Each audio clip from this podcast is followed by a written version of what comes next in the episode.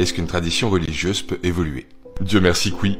Et d'ailleurs, dans l'histoire, ça a été le cas pour toutes, à l'inverse de ce que voudraient vous faire croire certains intégristes révisionnistes de tous bords. Quelques exemples de sujets quand même hyper importants sur lesquels en 2000 ans, l'Église a revu sa copie. L'héliocentrisme, la traite des Noirs, le statut des Juifs, le suicide, la peine de mort, ou encore la possibilité de peut-être pouvoir accéder au paradis même si on n'est pas catholique, voire même si on n'est pas chrétien. Bonsoir à tous et bienvenue dans ce nouvel épisode du rendez-vous de la réaction. Ce soir à mes côtés se trouve l'indispensable Pierre de Tirmont. Et bonsoir. Et Pierre de Tirmont, je vous adresse euh, mes chaleureux remerciements hein, pour euh, tous vos efforts techniques hein, que vous faites pour la tenue, la bonne tenue même devrais-je dire, de ces émissions. Émission ce soir qui va être une émission sauna, n'est-ce pas hein, Puisqu'il fait très chaud même s'il commence à pleuvoir et euh, émission qui va être euh, très très chargée, si chargée, chers amis, que euh, certaines choses dont je souhaitais vous parler finalement vont être décalées à des émissions ultérieures. Alors, avant toute chose, comme vous le savez, quelques petites annonces pour agréger la qualité française. Hein. donc tout d'abord, si vous êtes francilien, n'hésitez pas à aller chez nos amis de la librairie française. Hein. 5, rue Auguste Bartoli dans le 15e arrondissement, métro La Mode Piquet, duplex. Si vous cherchez un bon bouquin, vous pouvez aller sur le site de nos amis du collectif Saint-Robert Bellarmin, qui vont avoir notamment trois bonnes sorties euh, cet été. Euh, un ouvrage euh, sur le catéchisme de Saint-Pédis que j'ai hâte de lire. Le troisième tome de la trilogie de Cyril Dubois. Et un ouvrage qui s'appelle Qui est Nubius? écrit par un certain Pierre Tirmont, vous savez? Je crois que c'est un certain Adrien Bozzi. Eh ben, je confesse, hein, je, confesse, tout à fait, oui. Euh, dont je dirai un mot euh, dans quelques instants. Euh, voilà. Donc n'hésitez pas à aller sur le site de nos amis du collectif Sambert vers la main. Par ailleurs, vous le savez, hein, nous renvoyons à toutes les chaînes amies. Hein, donc vous avez la liste en description. Nous avons aussi des artistes à soutenir, notamment Pierrot Gravure, Calan Mayor, Quentin Leduc, etc. Voilà. Et que voulais-je vous dire aussi? Oui, bah, charité bien ordonnée, un peu de promotion pour la chaîne Défense de la foi. La chaîne YouTube Défense de la foi euh, prend des extraits de mes émissions de façon très pédagogique, de façon courte et pédagogique, pour bien faire passer le message. Voilà. je pense que c'est une chaîne qui est efficace, donc je vous demande, chers amis, eh bien, de l'aider un maximum, non, seulement en regardant les vidéos, mais, mais en les diffusant. Vous avez ce pouvoir-là croyez-moi, euh, le pouvoir de répandre la vérité, c'est bien plus puissant que le pouvoir du droit de vote. Euh, donc n'hésitez pas à soutenir Défense de la foi. Euh, actuellement, le minutage, enfin la, vidéo, la chaîne YouTube, pardon, fait un minutage sur mes émissions, sur mon émission consacrée à Monseigneur Gaume. Euh, voilà, donc la dernière vidéo s'appelle, je crois, Monseigneur Gaume pressant l'éclipse de l'Église par la secte conseillère. Nous avons mis le lien en description, chers amis. N'hésitez pas à y aller et n'hésitez pas à regarder un maximum de vidéos de cette chaîne qui, je crois, est euh, très utile en ceci qu'elle est pédagogique. Voilà. Euh, voilà, voilà. je revois aussi un chaîne YouTube de euh, de Vox Gallia de notre ami Jean-Noël, d'Alain Pascal, etc. N'hésitez pas à faire preuve de curiosité, ça coûte pas plus cher. Par ailleurs, euh, comme vous le savez, nous aidons un certain, nous aidons plutôt euh, certains, certains projets catholiques et certaines communautés. Donc tout d'abord, le lien est en description. Si vous voulez soutenir financièrement la communauté catholique de l'œuvre de l'Étoile, qui est une communauté qui est dans le Gard, n'hésitez pas. D'ailleurs, je les salue chaleureusement. Euh, et par ailleurs, eh bien, nous soutenons toujours en description un certain nombre euh, d'écoles privées hors contrat. Donc, chers amis, intéressez-vous à cela, c'est très important. Hein, ça, tout cela permet de repétrir l'anthropologie française. Donc, euh, n'hésitez pas, si vous avez les coudées un peu franches, à donner un petit coup de pouce. Le moindre coup de pouce financier sera le bienvenu. voilà, donc concernant mon prochain livre qui s'appelle Kienubius, alors le sous-titre va davantage vous éclairer, hein, de la conjuration antichrétienne à l'usurpation de Jean 23. Donc c'est un ouvrage qui euh, dégage principalement deux axes euh, qui sont complémentaires. Le premier, c'est essayer de comprendre ce qu'il s'est passé au niveau de l'infiltration de l'Église au XIXe siècle. Et ensuite, deuxième axe, c'est de comprendre ce qu'est le pire ennemi de l'Église, celui qui a fait totalement imploser le, corps ecclésial, à savoir le modernisme. Donc comprendre le modernisme pour le combattre. J'ai inventé une petite formule euh, dans ce livre, c'est que le modernisme se combat au microscope, hein, parce que les modernistes, euh, les modernistes, j'entends par là les, euh, les, principaux euh, théologiens du modernisme, les principaux penseurs du modernisme, sont des esprits puissants, qui connaissent très bien leurs classiques, des esprits subtils et qui sont très durs à combattre. Et donc il faut vraiment aller au microscope et dans les détails pour réfuter leurs hérésies. La, que- la question à laquelle j'essaie de répondre, c'est que s'est-il passé en 1958 Pourquoi le train de l'Église a-t-il déraillé en 1958 Voilà. Et pour cela, il faut articuler trois dates. Donc les années 1820, à partir desquelles la Haute Vente, qui est une société ésotérique, a lancé son plan d'infiltration dans l'Église pour avoir citation à un pape selon ses besoins. Articuler cela donc avec 1907, la date de la condamnation du modernisme, d'une part en tant que religion et d'autre part en tant que secte. Et troisièmement, 1958. Voilà. Une secte s- a réussi à faire élire un des siens sur le trône de pierre en 1958. Un peu comme si un luthérien avait réussi à faire élire un luthérien de, façon totalement illégitime, on se souvient des bulles de Paul IV, mais euh, au XVIe siècle. Ou comme si un janséniste avait réussi à se, à se placer sur le trône de pierre euh, au XVIIe. Quelle est cette secte?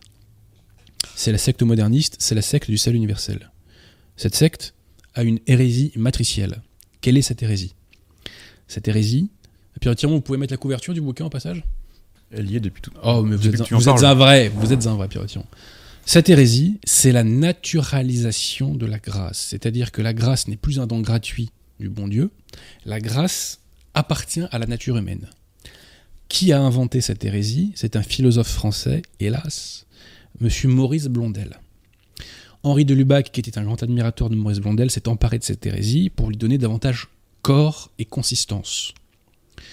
Cette hérésie, on la retrouve dans Gaudium et Spes, en reprenant parfois quasiment mot pour mot des extraits de bouquins de De Lubac, je démontre tout ça dans Les Apôtres du Salut universel. Et ensuite, le pseudo-magistère vauchtilien va donner toute sa puissance et va expliciter ce qui n'était exprimé que euh, de façon, je dirais, plus ou moins implicite euh, autrefois. Voilà. Et en 81, ce cher Jean-Paul II Wojtyla va déclarer dans un message à l'Asie que chaque peuple et chaque être humain euh, participe à la nature divine. Donc ça veut dire que chaque peuple et chaque être humain a en lui la grâce sanctifiante, ça veut dire que chaque peuple et chaque être humain est en état de grâce. Alors que dans l'eau, il y a énormément de gens qui n'est pas baptisés et qui ne vivent pas de, facto en état de grâce. Bon, donc en fait, pour le moderniste, on n'est pas uni à Dieu par la grâce, on est uni à Dieu par la nature. Et Jean-Paul II, dans ce texte, le dit chaque peuple et chaque être humain sont appelés à être des héritiers. Enfin, sont pas appelés, sont des héritiers du ciel. Donc sont sauvés. Et c'est pourquoi, en septembre dernier, Bergoglio, dans une conférence de presse, a dit tout le monde sera sauvé. Il a rajouté ne le dites pas trop fort. Sacré Bergoglio, si je puis dire. Voilà, donc j'essaie de comprendre comment cette secte est arrivée au pouvoir, comment elle s'est imposée, pourquoi il y a eu si peu de réactions. Je rends hommage aux premiers clercs qui ont vu, qui ont fait ce constat de la vacance du siège dès les années 60. Et euh, j'essaie de décortiquer ce qu'est le modernisme pour mieux le comprendre. Et notamment, il y a une des clés du modernisme qui est l'évolution des dogmes. Évolution du dogme et de la tradition. Donc, l'inventeur de, tout cela, je vous évoqué, c'est Maurice Blondel. On retrouve ça dans Dei Verbum dans Vatican II. Et ce qui est très intéressant, c'est que là, il y a une vidéo qui vient de sortir de ce cher Père Mathieu, euh, dans lequel il plaide pour l'évolution du dogme, et il dit clairement que sur des sujets d'ordre dogmatique, euh, l'Église a évolué. hein, euh, peine de mort, salut des non-catholiques, etc., etc., etc. Voilà, donc le modernisme avec le Père Mathieu s'affiche au grand jour. Donc Père Mathieu, si vous nous écoutez, et j'ai tendance à croire que vous nous écoutez, puisque vous avez répondu à un intégriste révisionniste, je crois, c'est ça le Pierre Tirement qu'il a, voilà. Je, crois qu'il y a des personnes qui peuvent se sentir visées potentiellement, hein, voilà. Euh, donc je crois que vous nous écoutez, Père Mathieu. Je vous demande, mon cher Père Mathieu, de continuer à nous exprimer ce qu'est la religion conciliaire. Montrez-nous le vrai visage du modernisme Novus Sordo. Je compte sur vous pour contrecarrer l'entreprise perfide des communautés ecclésiadei qui essaie de noyer le poisson en matinant la religion Novus Ordo euh, de petits points d'orthodoxie. Non, montrez-nous, cher Père Mathieu, le vrai visage de votre secte. Je compte sur vous. Envoyez la sauce. Voilà, voilà. Donc, euh, avant d'en arriver euh, au sujet phare de cette émission, je voudrais faire deux, trois petites mises au point. Alors, la première ne concerne pas euh, les questions spirituelles, elle concerne ce qu'il y a derrière moi, le drapeau français. Je suis assez, agacé par le fait que, à échéance régulière, on peut lire dans les commentaires qu'il est fautif de la part de cette radio d'afficher le drapeau français. Alors, plusieurs points. Ce drapeau français, il est vrai, a été fait pendant la Révolution. Que signifie-t-il? Euh, C'est l'alliance, enfin c'est les couleurs de la royauté et de Paris. Donc c'est l'alliance entre la royauté et le peuple parisien. Donc effectivement, ce drapeau a été fait pendant la Révolution, il a été adopté pendant la Révolution, à l'instar d'ailleurs du système métrique. hein. Bon. En 1814, ce drapeau a été abandonné pour le drapeau blanc. 1814, nous sommes dans le régime de la Restauration. Est-ce que ce drapeau blanc a été un synonyme de restauration des principes Est-ce que ce drapeau blanc a été un synonyme de rupture avec la Révolution? La réponse est non. La restauration n'a pas restauré les vrais principes. Le cardinal Pi vous en parlerait bien mieux que moi. Et j'ajoute au passage que ce drapeau blanc rouge, à ma connaissance, hein, je dis bien à ma connaissance, si c'est le cas, je m'amenderai, mais à ma connaissance, il n'a jamais été condamné par l'Église et l'Église n'a jamais demandé euh, à ce qu'on s'en on s'en sépare. Bon. Poursuivons. Je viens de vous dire que le drapeau blanc n'avait pas été un synonyme de restauration des principes et qu'il n'avait pas été un synonyme de rupture avec la Révolution. Mais dans l'histoire de France, chers amis, il y a un vieux monsieur qui a rompu avec la Révolution française et qui avait entamé ce processus de restauration des principes. Voyez-vous? Et ce vieux monsieur, euh, par ailleurs, est le chef d'État français qui a fait le plus de bien à l'Église depuis au moins Louis XIII. Au moins Louis XIII. Ce monsieur, c'est le général Pétain. Euh, Le maréchal Pétain, c'est la fatigue, chers amis, pardonnez-moi. Eh bien, euh, le maréchal Pétain donc, a rompu avec la Révolution, il a interdit la maçonnerie, etc. Donc il avait enclenché un processus de restauration des principes, qui sera bien entendu arrêté par De Gaulle. Eh bien, Pétain avait gardé ce drapeau. Il avait gardé ce drapeau. Donc qu'est-ce que vous préférez? Vous préférez une restauration des principes avec un drapeau blanc rouge ou une non-restauration des principes avec un drapeau blanc comme la, restauration Moi, C'est pour ça que j'ai inventé cette petite formule. Je préfère Philippe à Louis-Philippe. Voilà, pour ceux qui comprendront. Bref, euh, cette euh, question du drapeau est totalement accessoire, soyons clairs. Alors évidemment, quand on sera au pouvoir, on, on rajoutera sans doute un sacré cœur sur le blanc. Peut-être même qu'on on retirera d'ailleurs le bleu blanc rouge, mais bon, bon, en tout cas, il y aura le sacré cœur sur le drapeau. Mais je suis agacé que des gens jouent au dur sur des questions qui sont totalement accessoires et qui n'ont d'ailleurs en plus aucun impact potentiel sur euh, nos vies, euh, sur la vie euh, du pays, et qui par ailleurs sont abonnés absents sur la question essentielle qu'est la restauration des principes et notamment la dénonciation de l'imposture conciliaire. Voilà. Donc je voulais faire cette mise au point et il n'est interdit à personne d'atteindre la puberté d'un point de vue intellectuel. hein. C'est interdit à personne. Alors, deuxième mise au point. Euh, j'ai aperçu, euh, enfin j'aperçois depuis longtemps, des personnes euh, qui se disent catholiques tout en se revendiquant du fascisme. Or, il s'avère que le fascisme a été condamné par Pie XI dans une encyclique non abbiamo bisogno, je crois. Voilà. Je- donc, je- je- je- J'insiste euh, à ce sujet auprès donc de ces catholiques qui voudraient se revendiquer de cette, de cette idéologie. Alors, très concrètement, euh, Pie XI respecte la forme du régime, mais à l'instar de ce qu'a fait Léon XIII pour la République française, il cherche à éradiquer les faux principes, à mettre, à, mettre un terme à la persécution dont sont victimes les catholiques, et ben, à tirer autant que se peut les institutions vers les vrais principes. Alors que nous dit Pie euh, dans cette encyclique? Alors tout d'abord, euh, il dénonce, citation, une vraie et réelle persécution en notre Italie et dans notre Rome, même contre ce que l'Église et son chef ont de plus précieux et de plus cher en fait de liberté et de droit. XI dénonce ensuite le retour de la maçonnerie et du socialisme derrière l'uniforme fasciste. Citation Nous ne pouvons être reconnaissants de ce qu'après avoir mis dehors le socialisme et la maçonnerie, nos ennemis déclarés, et pas seulement nos ennemis à nous, on les ait si largement réintroduits, comme tout le monde le voit et le déplore, ils sont même devenus d'autant plus forts et plus dangereux qu'ils sont plus dissimulés et en même temps favorisés par le nouvel uniforme. Pion squadonne ensuite le fait que la jeunesse soit embrigadée au service d'une nouvelle forme de paganisme. Il dénonce notamment donc le fait que la jeunesse est monopolisée entièrement, depuis la toute première enfance jusqu'à l'âge adulte, pour le plein et exclusif avantage d'un parti, d'un régime, sur la base d'une idéologie qui explicitement se résout en une vraie et propre statolatrie païenne, en plein conflit tout autant avec les droits naturels de la famille qu'avec les droits surnaturels de l'Église. Et plus loin, il nous dit que cela n'est pas conciliable pour un catholique avec la doctrine catholique. Il déplore également une religiosité qui est inculquée aux masses, religiosité anticléricale et antipapale.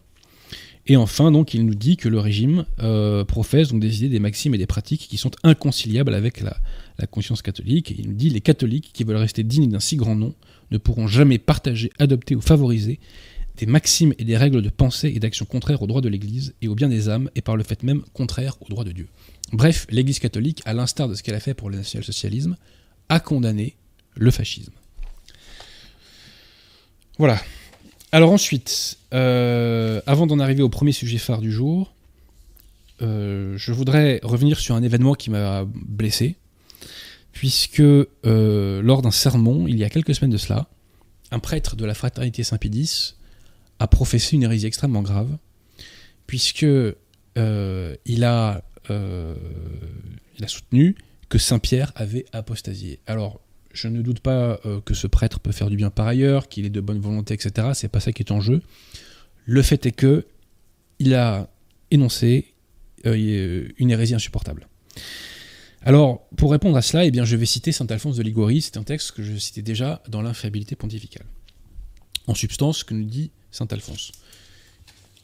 Je précise que le prêtre de la fraternité Saint-Pédis faisait allusion au fait que Saint Pierre avait renié trois fois le Christ. Bon. Saint Alphonse répond à cela deux choses. Premièrement, ce reniement n'est pas une question de foi, c'est pas une question de définition de foi ou d'enseignement de la foi. C'est une défaillance personnelle. Bon, premièrement. Et deuxièmement, Saint Pierre rajoute que euh, Saint Pierre, que dis-je? Saint Alphonse rajoute qu'au moment où Saint Pierre fait ce reniement, enfin ces trois reniements, il n'est pas encore pape. Bon. Alors citation de Saint Alphonse de Liguori, je le répète, qui est l'un des plus grands docteurs de l'histoire de l'Église. Sa triple négation de Jésus-Christ n'est pas une définition de foi.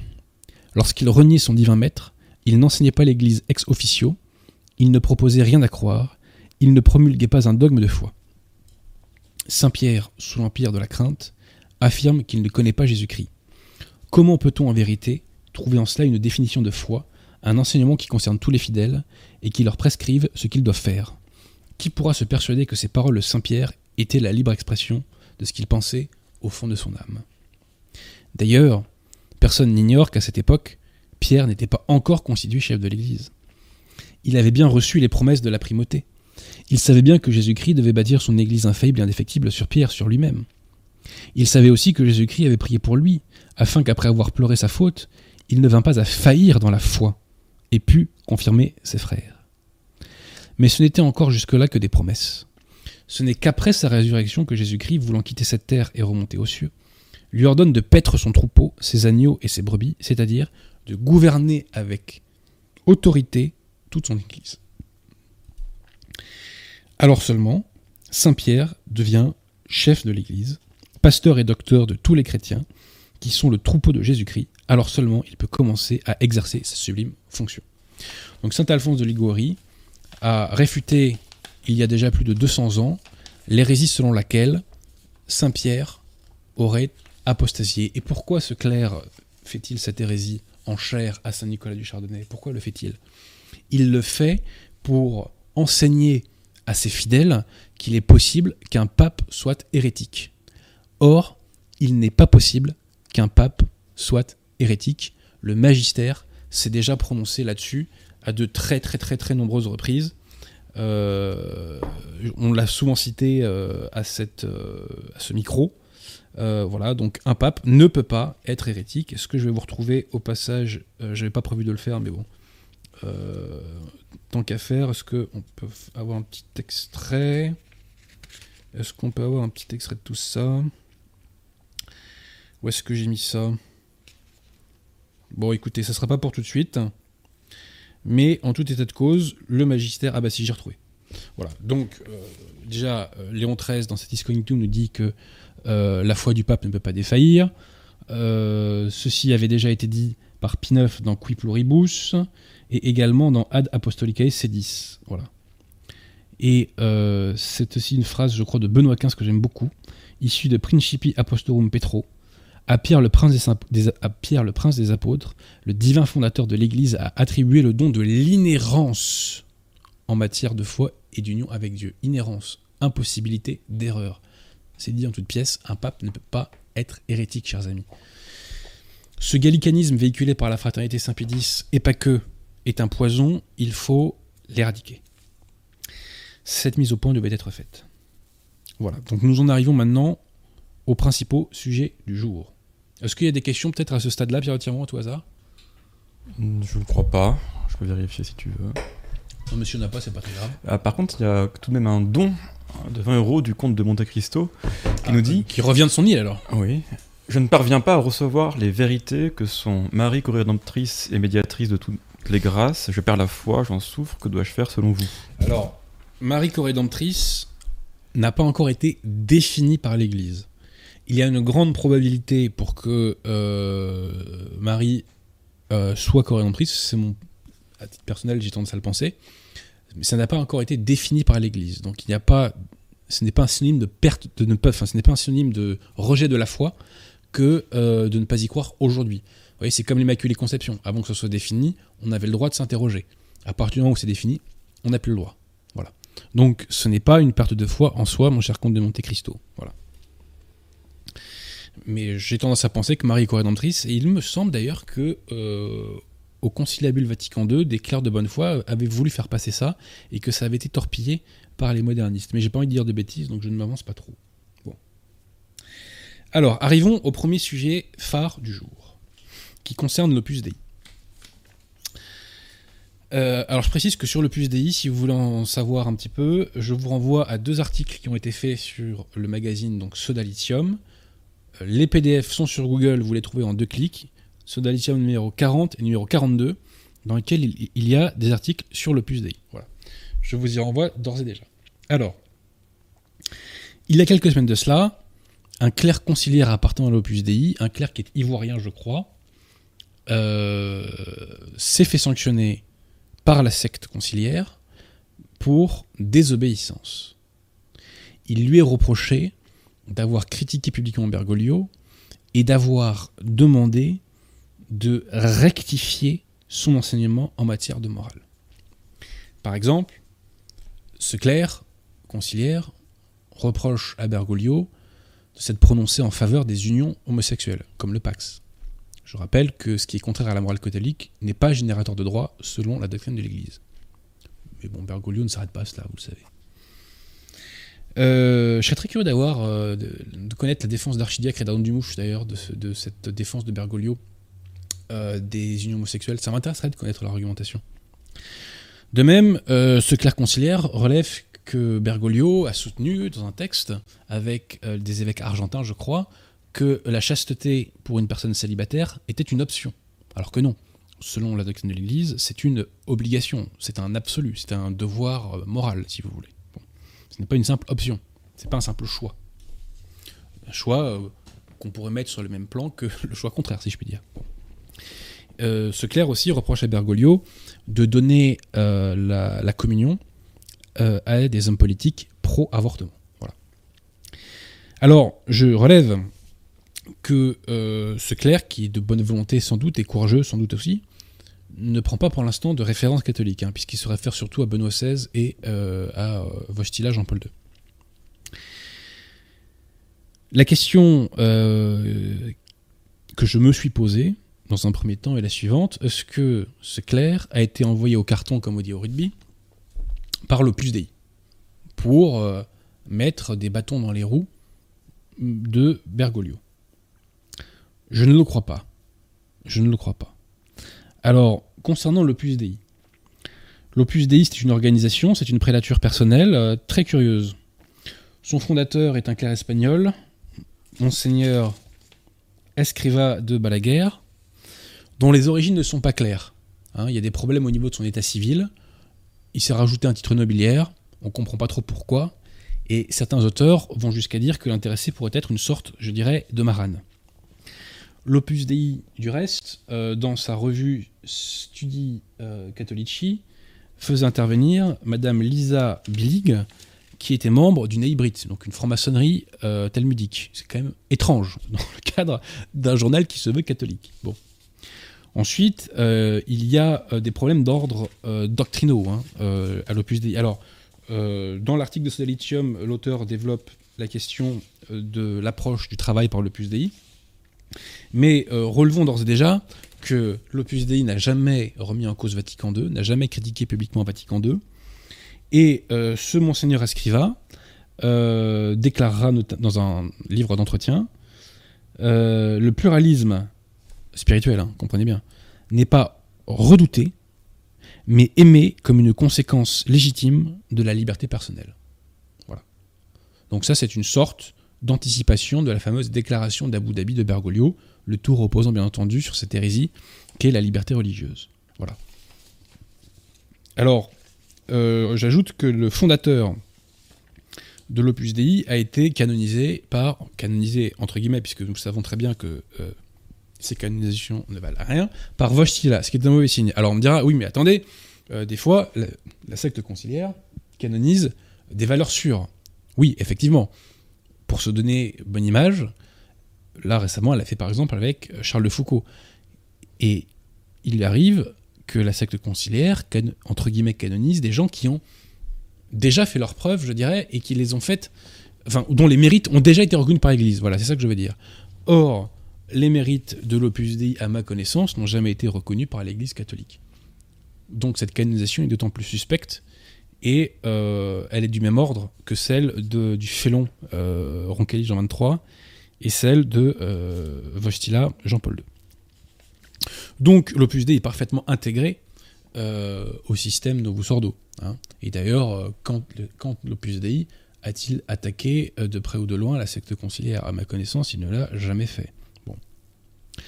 Donc non, je crois que nous avons affaire à, à un clerc courageux, mais à ce clerc, je dis ceci, Cher ami, ne vous contentez pas de la critique molle. Allez au bout de la critique, faites une critique catholique qui repose sur le magistère, qui repose sur la conséquence, enfin sur la, défense pardon, des vrais principes, et qui euh, vous fera tirer les bonnes conclusions, même si ces conclusions peuvent vous paraître vertigineuses. Alors, je relève que dans une émission, ce clerc conciliaire euh, a dit que si Bergoglio ne rectifie pas, ça fera poser des questions au sujet de son infaillibilité et donc de, de la validité de son élection. Intéressant. Il pose quand même cette question. Donc, cher, euh, alors j'oublie son nom, hein, je suis désolé, cher Claire Concilière, euh, allez au bout de votre combat, allez au bout de votre critique euh, et dénoncez, dénoncez l'imposture conciliaire. Nous vous encourageons pour ça, mais en même temps nous sommes exigeants et nous tendons la main à tout le monde, mais nous ne prenons la main définitivement que de ceux, si je puis dire, qui font le constat de cette imposture, à savoir que les autorités conciliaires ne sont pas l'Église catholique, c'est une fausse autorité. Euh, alors, ce qui est rigolo, c'est que pendant ce temps-là, le, au séminaire de Monseigneur Sunborn récemment, a été ordonné un ancien clerc conciliaire, justement, qui a compris l'imposture du Novus Ordo et qui a fait un sermon il n'y a pas longtemps dans lequel il défend la foi de, euh, de Saint-Pierre. Je crois qu'il s'appelle le, Père Michael. Enfin, on dit Michael, je crois, en, en anglois. Euh, Voilà, donc non, je ne crois pas que malheureusement l'Opus Dei s'attaque à Bergoglio, et je crois que malheureusement, bah, pour l'instant, ils sont encore euh, copains comme cochons. Alors quand on parle de l'Opus Dei, on pourrait parler des scandales financiers, on pourrait évoquer une sorte de maçonnerie au niveau en tout cas du fonctionnement, puisqu'il faut garder le secret, il ne faut pas révéler son identité, son appartenance à, l'Opus Dei, sachant qu'il y a des personnages très importants hein, qui ont appartenu à l'Opus Dei, hein. euh, partout à travers le monde, des ministres, des hommes d'affaires. En France, par exemple, Claude Bébéard, qui est, je crois, l'ancien président d'AXA, donc euh, l'une des plus grandes sociétés françaises, était proche ou sympathisant de l'Opus Dei. Mais en fait, tout cela est accessoire. Et ce qu'il faut retenir, c'est que l'Opus Dei eh bien, défend le Novus Ordo. Voilà. Euh, j'en arrive maintenant au deuxième sujet du jour qui va nous faire revenir sur le sujet de l'émission précédente. Alors déjà, je tiens à remercier toutes les personnes qui ont regardé l'émission précédente et qui l'ont diffusée. C'est l'une des plus importantes que nous avons faites. Puisque nous avons longuement, longuement développé, longuement plaidé, longuement, euh, j'espère, démontré l'invalidité du sacrement de l'ordre euh, conciliaire.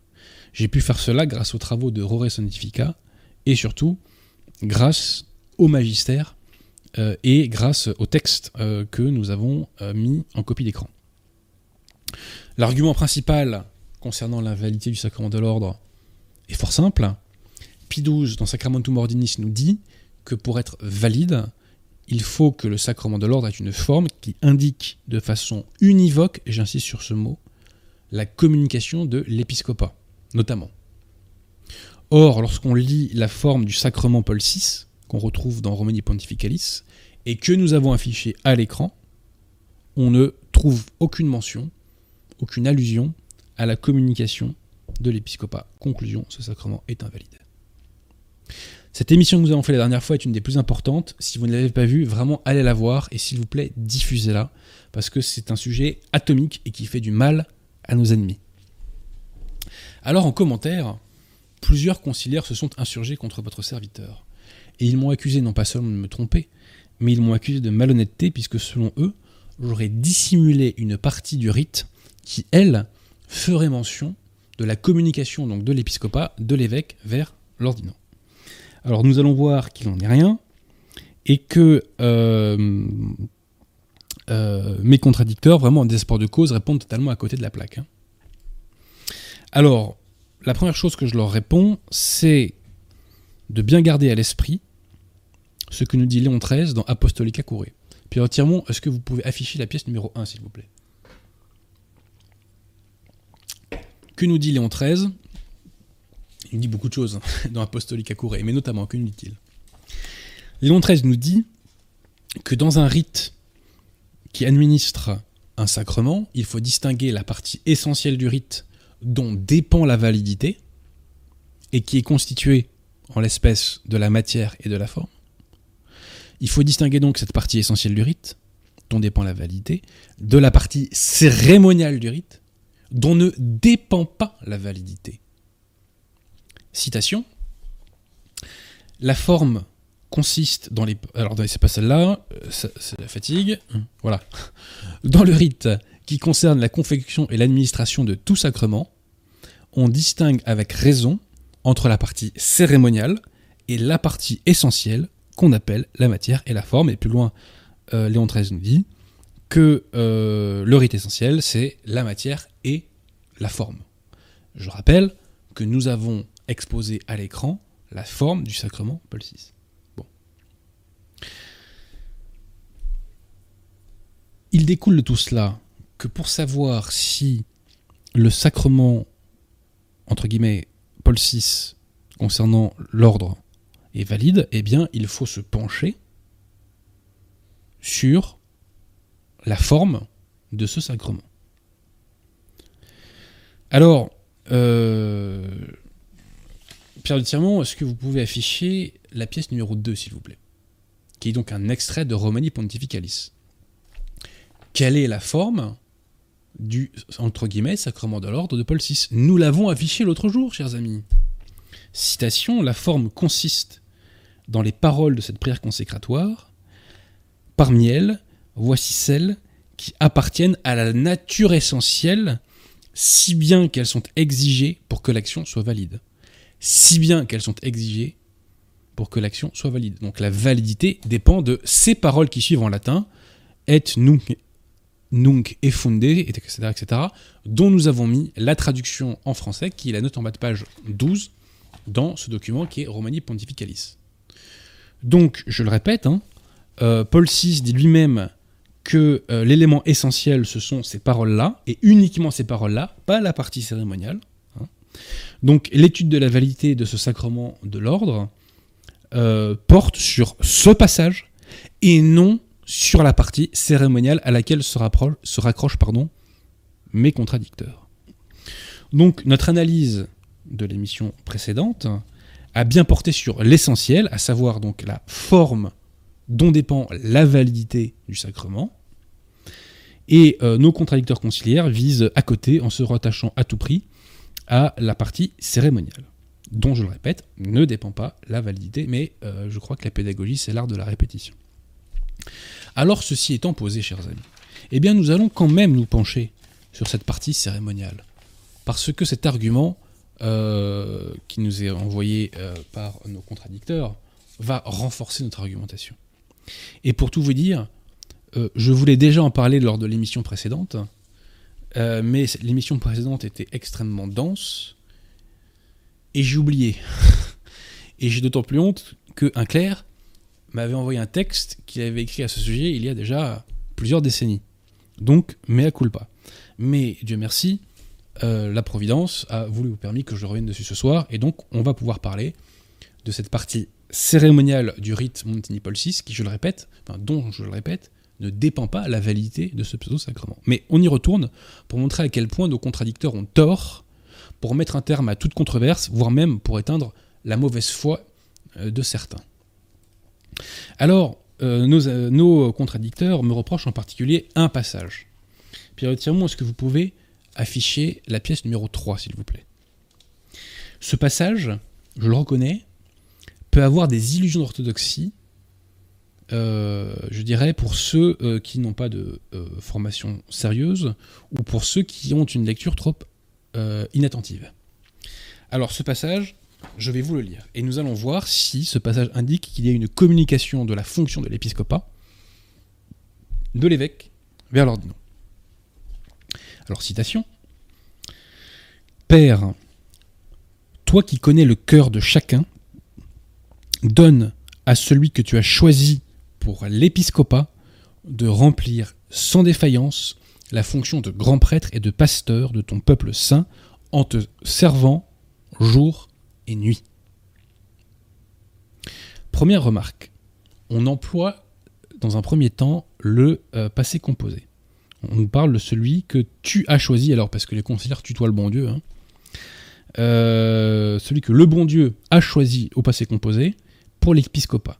Donc cette formule laisse entendre, voire indique clairement que la communication de la fonction épiscopale a déjà eu lieu, puisqu'on parle au passé. Bon. Ensuite, qu'est-ce qui est donné à ce moment-là du rite Est-ce qu'on donne la fonction en tant que telle? Non. Lisez bien la phrase. Il est donné de remplir sans défaillance la fonction de grand prêtre. Il est donc donné de remplir sans défaillance une fonction déjà transmise. Ce qui est donné à ce moment-là, ce n'est pas la fonction. Ce qui est donné, c'est la constance dans une fonction qui semble déjà transmise. Donc quand on attribue aux mots leur sens, il apparaît qu'on ne communique pas la fonction de l'épiscopat, mais simplement la rigueur, la constance dans l'exercice de cette fonction. Il suffit d'attribuer aux mots leur sens pour voir que les exigences fixées par Pie XII dans Sacramentum Mornis ne sont pas fixées, étant précisé, je le répète, que de cette partie ne dépend pas la validité du sacrement. Mes chers amis, il y a beaucoup, beaucoup, beaucoup, beaucoup plus fort pour anéantir l'argumentation adverse. Et c'est comme ça déjà que j'avais mis échec et mat archidiacre. C'est en allant chercher une autre version dans une autre langue du document euh, inventé par Paul. Et j'ai tiré donc cette capture d'écran d'une émission venant de la Fraternité Saint-Pédis américaine dans laquelle est défendue la validité de ce faux sacrement. On voit où en est la Fraternité Saint-Pédis aujourd'hui. hein. Euh, Pierre Tiremont, est-ce que vous pouvez nous lire en anglois le passage en question. Et on va voir ensemble s'il y a toujours ces illusions d'orthodoxie. Et s'il est fait allusion à la communication de l'épiscopat. Alors, est-ce que vous pouvez me lire en anglois? May he be a shepherd to your holy flock, and a high priest blameless in your sight, ministering to you night and day. Point virgule. May he always gain the blessing Alors, of your favor. Ça, ça s'arrêtait à Night and Day. Ok, euh, bah, bon. Mais merci à vous. Ah. Alors, traduisons ce passage. Je précise que ce passage est celui auquel euh, mes contradicteurs font, allusion. hein. Celui dont on a donné la version française tout à l'heure. Traduisons cette version anglaise en français. Il est dit ceci qu'il soit un berger pour ton saint troupeau et un souverain sacrificateur irréprochable à tes yeux en te servant jour et nuit. Je répète, qu'il soit un berger pour ton saint troupeau et un souverain sacrificateur irréprochable à tes yeux, te servant jour et nuit. Alors là, c'est absolument magique, parce qu'il n'est fait mention d'absolument aucune communication tout court. Il n'est pas fait mention non plus de l'épiscopat tout court, puisque le souverain sacrificateur, un prêtre peut l'être. Donc ce n'est pas spécifique à la fonction épiscopale. Bon. Donc, pas de mention de la moindre communication, pas de mention de l'épiscopat, pas de mention de communication de l'épiscopat. Échec et mat. La version anglaise de la partie cérémoniale du sacrement de l'ordre, entre guillemets, conciliaire, nous révèle avec encore plus de clarté que la version française que il n'est pas fait communication de l'épiscopat, je le répète, de l'évêque vers l'ordinant. Donc vous voyez, ces controverses ont quand même un intérêt, c'est qu'elles nous permettent d'approfondir notre argumentation. Je regarde l'heure. Alors maintenant, chers amis, euh, nous allons passer donc au nouveau sujet qui est le nouveau bidonnage de la fraternité Saint-Pédis. Bidonnage qui m'a été indiqué euh, par euh, un fidèle parisien que je remercie, comme quoi j'ai des fidèles extraordinaires, n'est-ce pas hein, Parce que la dernière fois, un fidèle m'avait indiqué la falsification du catéchisme de Saint-Pédis par, par, bah, par la fraternité Saint-Pédis, hélas. Et euh, là, un autre, eh bien, euh, me communique ce nouveau euh, bidonnage de la fraternité. Et nous allons voir que la fraternité Saint-Pédis, de toute évidence, résiste et lutte contre la vérité connue, et notamment contre le catéchisme, enfin contre le pardon le Concile Vatican I. Alors j'essaie de retrouver une référence sur mon téléphone, pardonnez-moi, mais je ne la retrouve pas. Ce n'est pas grave. Ah si c'est bon. Petit instant, c'est pour retrouver le nom précis du livre. Alors, la Fraternité Saint-Pédis a réédité euh, aux éditions Clovis, qui sont sa maison d'édition, l'ouvrage de l'abbé Boulanger qui s'appelle La doctrine catholique. Dans ce catéchisme, l'abbé Boulanger traite de la question du pape et de la soumission à son autorité de la part des clercs et des fidèles. Et je rappelle que le Concile Vatican I enseigne infailliblement que les clercs et les fidèles doivent être soumis au pape en matière de foi, de mœurs, de discipline et d'actes de gouvernement. Est-ce que je retrouve ça? 5 secondes. Alors, donc Vatican I, Pastor Eternus, les pasteurs de Touran et de Tourite et les fidèles, chacun séparément ou tous ensemble, sont tenus au devoir de subordination hiérarchique et de vraie obéissance, non seulement dans les questions qui concernent la foi et les mœurs, mais aussi dans celles qui touchent à la discipline et au gouvernement de l'Église, répandues dans le monde entier. C'est clair, c'est net, c'est précis. Le problème, c'est que euh, la fraternité Saint-Pédis n'adhère pas au Concile Vatican I et qu'elle rejette cet enseignement. Mais euh, l'abbé Boulanger, lui, est catholique, il n'est pas gallican, donc très naturellement, il est fidèle à Vatican I. Et dans son fameux catéchisme, donc réédité par les éditions, enfin par les éditions Clovis, euh, il écrit ceci. Écoutez bien. Euh, Pierre Tirement, est-ce que vous pouvez afficher la pièce 5 pour commencer, puisque c'est cette page-là que je vais lire. Et vous le verrez, chers amis, qu'il y a une note de bas de page, hein, euh, en bas de cette page. Alors donc, l'abbé Boulanger écrit ceci. Nous devons regarder le pape comme le représentant de notre Seigneur, le respecter et ne jamais discuter ces ordres. Nous ne devons jamais discuter les ordres du pape, nous dit l'abbé Boulanger, et ce n'est que euh, le corollaire de ce qui nous est dit donc euh, dans Vatican I. Il n'y a rien de sorcier là-dedans. C'est la base de la base de l'enseignement catholique. Sauf que ça, c'est l'enseignement de l'Église catholique. Et la fraternité Saint-Pédis n'adhère pas à cet enseignement de l'Église catholique. Donc que fait-elle? Elle rajoute une note de bas de page. Pierre Tiron, est-ce que vous pouvez mettre la pièce 5 bis? Nous allons lire ensemble cette note de bas de page et ensuite nous allons l'analyser ensemble. Alors, citation. L'auteur exige qu'on ne discute pas les ordres du pape parce qu'il suppose que le pape ne saurait commander quelque chose de contraire à la volonté divine naturelle ou positive. Alors qu'est-ce que c'est la volonté divine naturelle? Je dois avouer que j'ai du mal à saisir. Passons. Or, cette hypothèse n'est en réalité pas exclue par la constitution de l'Église. À toute, à toute autorité humaine, même pontificale, on doit résister lorsqu'elle s'oppose à la volonté divine. Entre parenthèses, note des éditions Clovis. On l'a vu en, stabilité, Pierre Tirmont Alors, si vous le voulez, chers amis, si vous le voulez bien, euh, on va euh, commenter tout cela. Parce que ça vaut son pesant de cacahuètes tout de même. Hein. bon. Alors, tout d'abord, on nous dit l'auteur exige qu'on ne discute pas les ordres du pape, parce qu'il suppose que le pape ne saurait commander quelque chose de contraire à la volonté divine. Non, non. L'auteur exige qu'on ne discute pas les ordres du pape, parce que c'est l'enseignement de l'Église, parce que c'est Vatican I, et parce que dans Unam Sanctam, on nous dit que le salut de nos âmes dépend de notre soumission au pape. Voilà pourquoi l'abbé Boulanger écrit cela. Ensuite, on nous dit cette hypothèse n'est pas exclue.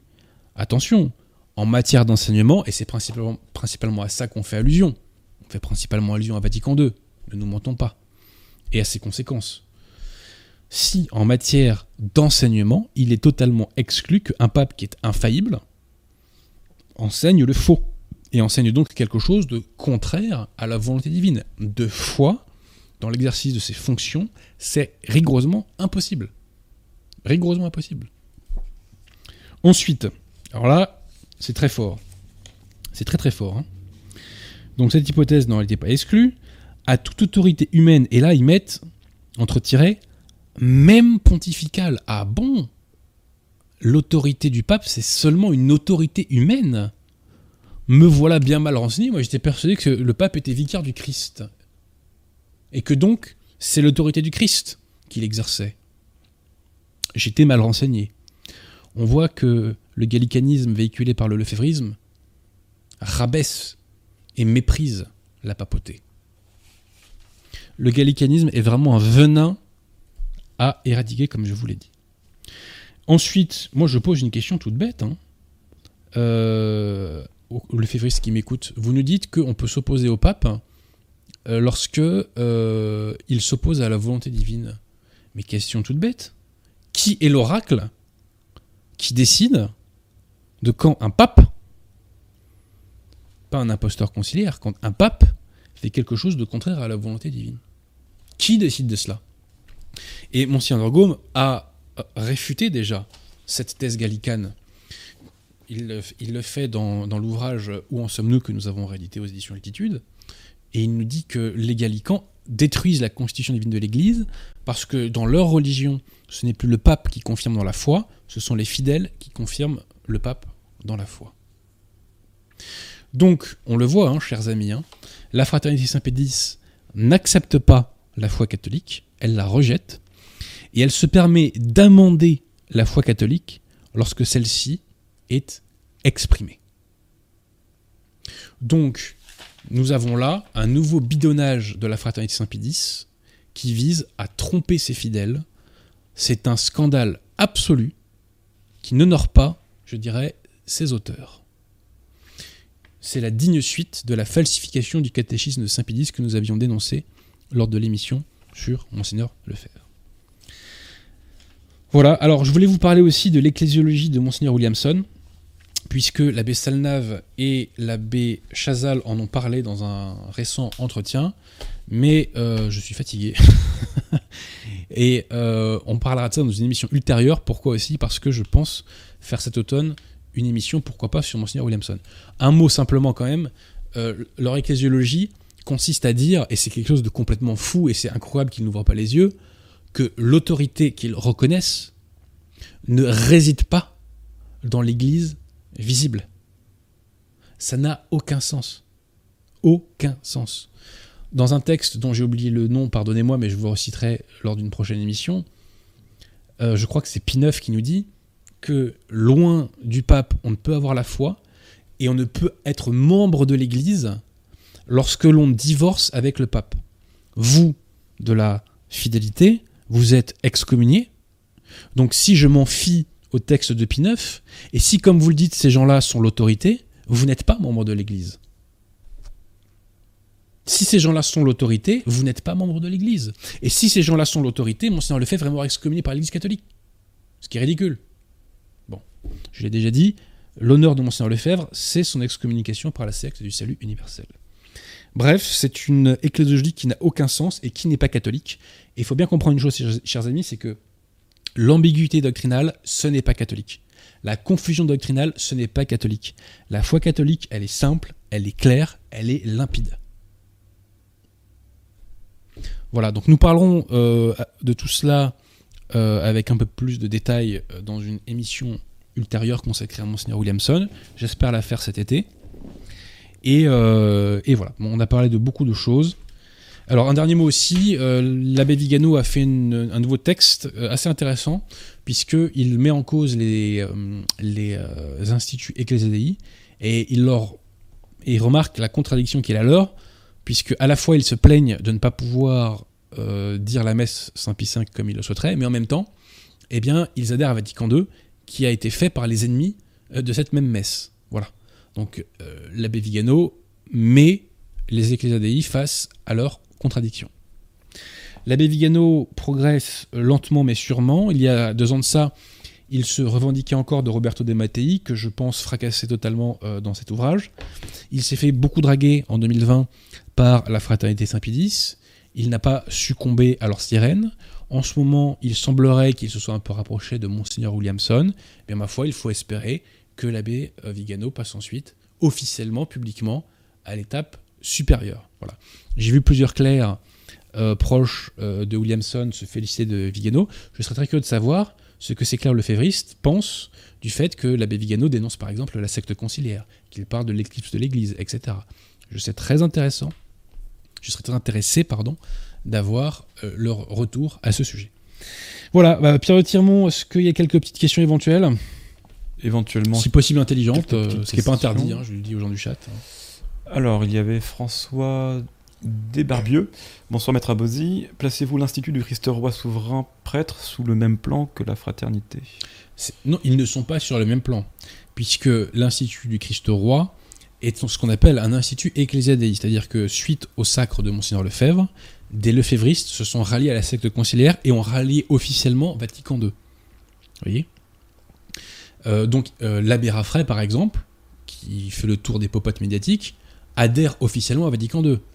Il nous parle de catholicisme viril, etc., mais il adhère officiellement à Vatican II, il adhère officiellement au magistère conciliaire et au Pittori de Bergoglio. Officiellement, son fond interne, je ne le connais pas, je ne le juge pas, mais dans son témoignage public de sa entre guillemets foi, il adhère à tout cela. Et tous les membres des Ecclésiadei, comme l'abbé Laguéry par exemple, adhèrent officiellement à tout cela. Voilà. La fraternité Saint-Pédis, c'est plus compliqué. C'est un pied dedans, un pied dehors. Monseigneur Felet a dit qu'il adhérait, je crois, à 95% de Vatican II. Voilà. Mais officiellement, la fraternité Saint-Pédis rejette certaines erreurs de Vatican II, comme par exemple la liberté religieuse. Ce qui n'empêche pas la fraternité Saint-Pédis d'être unacum la secte de conciliaire et donc d'être en communion avec le fils de Satan Bergoglio. On appréciera la cohérence. Ceci étant posé, à l'exception des vieux prêtres de la fraternité de Saint-Pédis qui sont à l'Institut du Christ Roi, il faut bien comprendre, chers amis, que les clercs ecclésiadei ne sont pas validement ordonnés. Nous retombons sur nos pattes et sur le sujet dont euh, nous avons parlé lors de l'émission précédente. Les clercs ecclésiastiques ne sont pas des prêtres. Ils ne sont pas validement ordonnés. Ils n'ont aucun pouvoir pour remettre les péchés, pour servir la messe, pour euh, donner administrer la messe. Pardon. Alors, je te pose un classique, mais bon, il faut le poser quand même de temps en temps. Euh, de Nathan, que faire le dimanche pour la messe s'il n'y a que des églises conciliaires ou de la fraternité Et- Tour de chez soi. Il ne faut pas aller aux fausses messes Paul VI. Il ne faut pas aller aux messes qui sont en communion avec le fils de Satan, Bergoglio, aux messes Unacum de la fraternité Saint-Pédis. Donc n'allez pas aux messes Paul VI, n'allez pas aux messes Ecclesia Dei, n'allez pas aux messes de la fraternité Saint-Pédis. Voilà. Sous réserve que vous vouliez être catholique. Sous cette réserve. Mais euh, si moi je vous dis d'aller à une messe de la fraternité Saint-Pédis, c'est-à-dire en communion avec une secte hérétique et schismatique, en communion avec un fils de Satan, si je vous dis d'aller à la messe d'une société religieuse qui professe des hérésies avec pertinacité publiquement depuis des décennies, qui falsifie le catéchisme Saint-Pédis, qui résiste contre la vérité connue comme on le démontre, je commets un péché mortel si je fais ça. Donc je vous dis, n'allez pas aux messes de la fraternité Saint-Pédis. N'allez pas. Voilà. Allez uniquement aux messes dans Unaku, mais s'il n'y a pas de messe autour de chez vous, euh, bah, euh, ma foi, vous n'allez pas à la messe. Voilà. Mais consacrez votre dimanche néanmoins. C'est dur à dire, c'est c'est du- c'est dur à, vivre, pardon. Euh, moi, j'ai la chance de pouvoir euh, avoir des sacrements euh, un peu partout en France, entre guillemets. Mais il faut, c'est une rigueur qu'il faut s'imposer. Imaginez que vous soyez en 1055 à Constantinople et que vous êtes un catholique fervent et un catholique conséquent. Est-ce qu'il faut aller à la messe valide de Michel Cérulaire Messe classique, belle, avec un beau cérémonial, je le répète, valide. Est-ce qu'il faut y aller? Non. Parce que c'est illicite, parce que cette messe est dite dans le cadre d'une secte qui n'est pas en communion avec l'Église catholique. Donc j'aurais dit, si j'avais pu, aux Grecs euh, de cette époque, n'allez pas à ces messes-là. Et peut-être que si tous les fidèles avaient fait preuve de rigueur à ce sujet-là, peut-être que les clercs se seraient ravisés. Euh, les, fi- les fidèles ont aussi un rôle à jouer hein, dans la défense de la foi. Euh, Léon XIII en parle bien dans Sapiense Christianae. Voilà. Donc il faut mettre la pression, et je demande aux fidèles lefévristes de bonne foi qui m'écoutent, et je le sais parce que je sais qu'il y a une chapelle qui a implosé au bon sens du terme il y a quelques années de ça, à ce sujet, interrogez vos clercs sur l'unacum, sur les hérésies auxquelles ils vous font adhérer. Est-ce que c'est vrai que unacum ça veut dire en communion? Est-ce que c'est vrai qu'on est en communion avec Bergoglio et la secte conciliaire? Est-ce que vous rejetez Vatican II, oui ou non? Est-ce que c'est vrai qu'il y a des accords entre la fraternité Saint-Pédis et la secte conciliaire? Est-ce que c'est vrai que vous avez falsifié le catéchisme de Saint-Pédis pour nous faire croire que le magistère ordinaire de l'Église euh, n'était pas infaillible? Fidèles lefévristes, de bonne volonté, je vous demande d'interroger vos clercs. Je vous le demande. Faites-le. Et fidèles des instituts ecclésiastiques également, interrogez vos clercs. Moi, je ne les lâcherai pas de toute façon, ces gens-là. Je vous le dis, hein, dès que je peux euh, leur envoyer un petit missile, je le fais. C'est un combat sur le long terme. Nous ne faisons pas un 100 mètres, nous faisons un marathon. Euh, il faut répéter, répéter et encore répéter. Il faut réenvoyer un maximum de missiles, un maximum d'attaques. Et ma foi, nous attaquons à mesure que, enfin même pas à mesure, parce que la vérité est attaquée à l'échelle totalement institutionnelle, et pour l'instant, nous, notre force de frappe n'est pas institutionnelle. Mais en tout cas, voilà, il faut que toutes les personnes qui le peuvent euh, aient un témoignage public de la foi. Je dis bien public de la foi. C'est trop facile de dire je suis d'accord avec vous, les c'est des vacantistes, et euh, derrière, euh, je vais faire des conférences à la Fraternité Saint-Pédis, voir chez les conciliaires, etc. C'est trop facile, ça. Voilà, ça c'est trop facile. Il faut avoir un témoignage public de la foi. La foi, pour ne pas pécher contre la foi, certes, il faut avoir soi-même la foi, mais il faut la témoigner publiquement. Voilà, c'est pas compliqué. hein. Bergoglio est un imposteur, la Fraternité Saint-Pédis est une imposture, Gallicane, ce n'est pas l'Église catholique. Il faut le dire, voilà. Il faut le dire. Il faut avoir ce témoignage public de la foi. Et je le répète, fidèle lefévriste, interrogez vos clercs. Voilà. Il faut qu'ils assument. Faut, faut qu'ils arrêtent d'être fuyants comme ça. Ils vous envoient au carton, comme on dit au rugby. hein. Ils vous envoient au carton spirituel.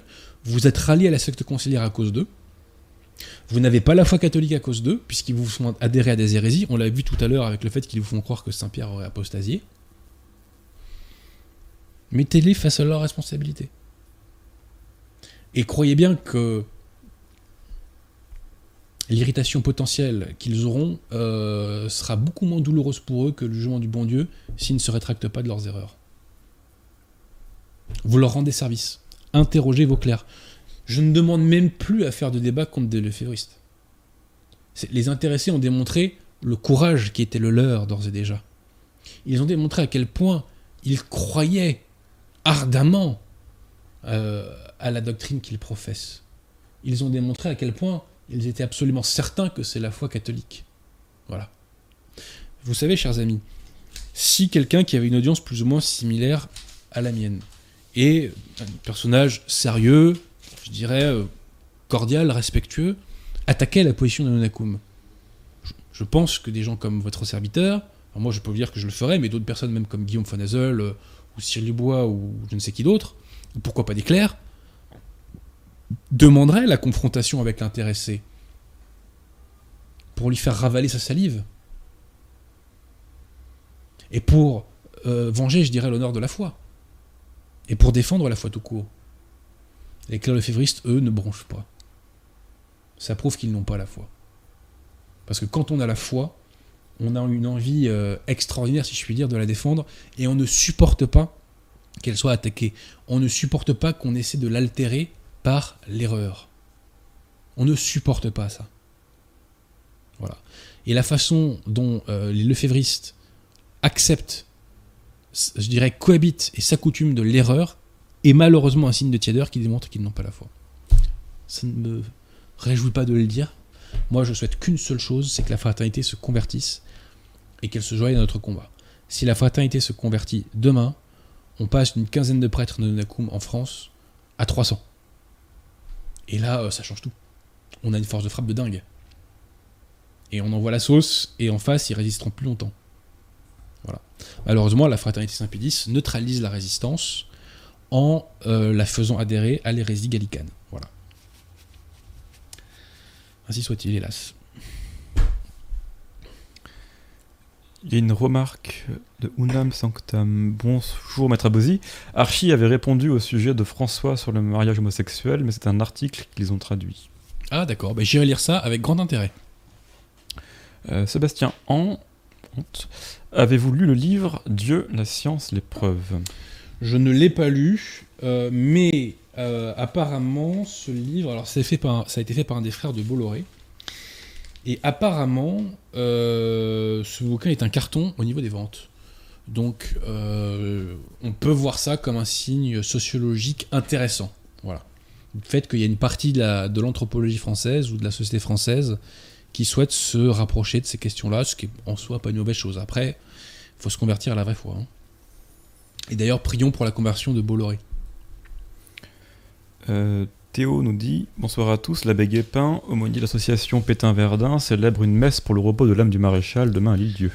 Tout à fait, l'abbé Guépin m'a dit une fois au bout du fil que il était un fervent défenseur du maréchal Pétain, donc euh, c'est tout à son honneur. Et euh, voilà, donc euh, c'est une excellente chose et je le remercie de défendre la mémoire du maréchal. Bah écoute Adrien, c'est bon pour les questions. Bah écoutez, Pierre c'est parfait, on va pas faire de zèle. Donc je vous demande, chers amis, si vous ne les avez pas vus, de ne pas hésiter à aller voir certaines émissions que nous avons faites cette année, que nous avons faites pardon cette année. Les émissions sont d'un intérêt et d'une importance inégale.